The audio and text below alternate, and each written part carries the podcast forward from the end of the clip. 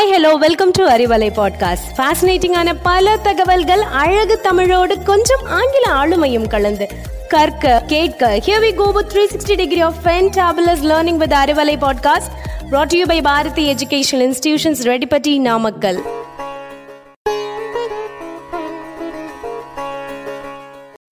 நான் உங்கள் கவிப்ரியா. சிந்தனைக்காக உங்களோடு சில நிமிடங்கள். ஒரு வீட்டில் அம்மாவுக்கும் மகனுக்கும் நடுவில் ஒரு சின்ன சண்டை ஒன்று நடக்குது. அந்த சண்டையில் என்ன ஆகுது அம்மா மேலே கோவப்பட்ட அந்த பையன் அம்மா கிட்ட பேசாமலே இருக்கான். ஒரு வருஷம் ரெண்டு வருஷம் இல்லைங்க இருபது வருஷமாக அந்த கோவத்தை அப்படியே வச்சுக்கிட்டு பேசாமையே இருக்கான்.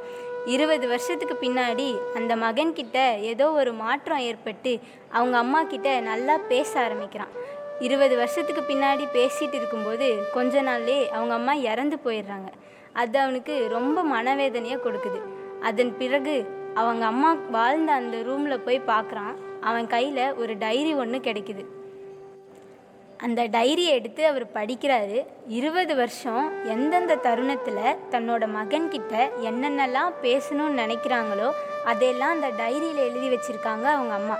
அதை படித்தோடனையும் அவருக்கு அழுக வருது. அழுதுகிட்டே மீதி இருக்கிறதையும் படித்து முடிக்கிறாரு. இன்னும் கொஞ்ச நாளைக்கு முன்னாடியே நம்ம அம்மா கிட்ட பேசியிருந்தோம்னா இப்படிலாம் நடந்திருக்காதுல்ல அப்படின்னு யோசிக்கிறாரு. அதை நினச்சி அவர் ரொம்ப வருத்தப்படுறாரு. அதாங்க காலத்தோட வெற்றி. எவ்வளவு தான் வைராக்கியத்தோட இருக்கோம். அம்மா கிட்ட பேசாமல் அப்பா ஏதோ சொல்லிட்டாருன்னு அவர்கிட்ட பேசாமல் அந்த வைராக்கியத்தை கடைசி வரைக்கும் நம்மக்கிட்டே வச்சுக்கிட்டு பேசாமலே இருக்கும். காலம் அதற்கு பதில் சொல்லும். நம்மளோட கோவத்தையும் வைராக்கியத்தையும் அது ஒன்றுமே இல்லாமல் ஆக்கிரும். தி ஃபால் அப்படிங்கிற ஒரு குறும்படம். என்னன்னா ஒரு இளைஞன் ஒருத்தன் அவன் கையில் ஃபோனை பார்த்துக்கிட்டே மொட்டை மாடிக்கு போகிறான் அந்த ஃபோனை பார்த்துட்டே போகும்போது அவன் முகத்தில் ஒரு ஏமாற்றம் தெரியுது.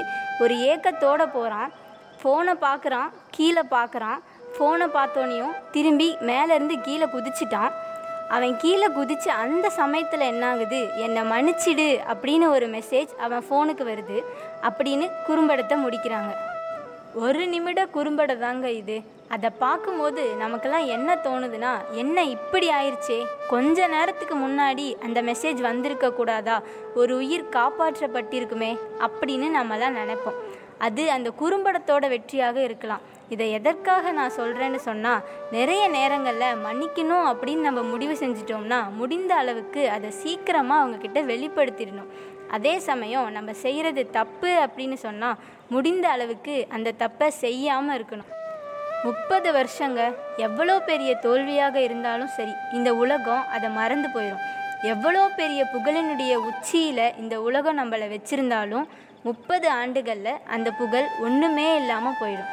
ஒரு தலைமுறையோட வெற்றியை பார்க்கும்போது போன தலைமுறையோட வெற்றியை இந்த உலகம் மறந்து போயிடும் நமக்கு இருக்கக்கூடிய கோபம் வைராக்கியம் அடுத்தவங்களை மன்னிக்காமல் இருக்கிறது இதெல்லாம் காலம் போக போக அது ஒன்றுமே இல்லாமல் ஆயிரும். அது அப்படியே கொஞ்சம் கொஞ்சமாக அழிச்சிரும்.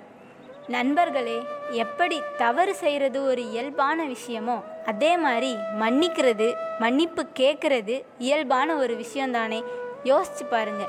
மன்னிப்பு கேட்குறவன் மனுஷன் மன்னிக்கிறவன் பெரிய மனுஷன்னு சொல்லுவாங்க அதனால் நம்ம எல்லாரையும் மன்னிக்க பழகுவோம். இதயம் கேட்க மறுக்கின்ற உதடுகள் சொல்ல துடிக்கின்ற அந்த சொல்தாங்க மன்னிப்பு.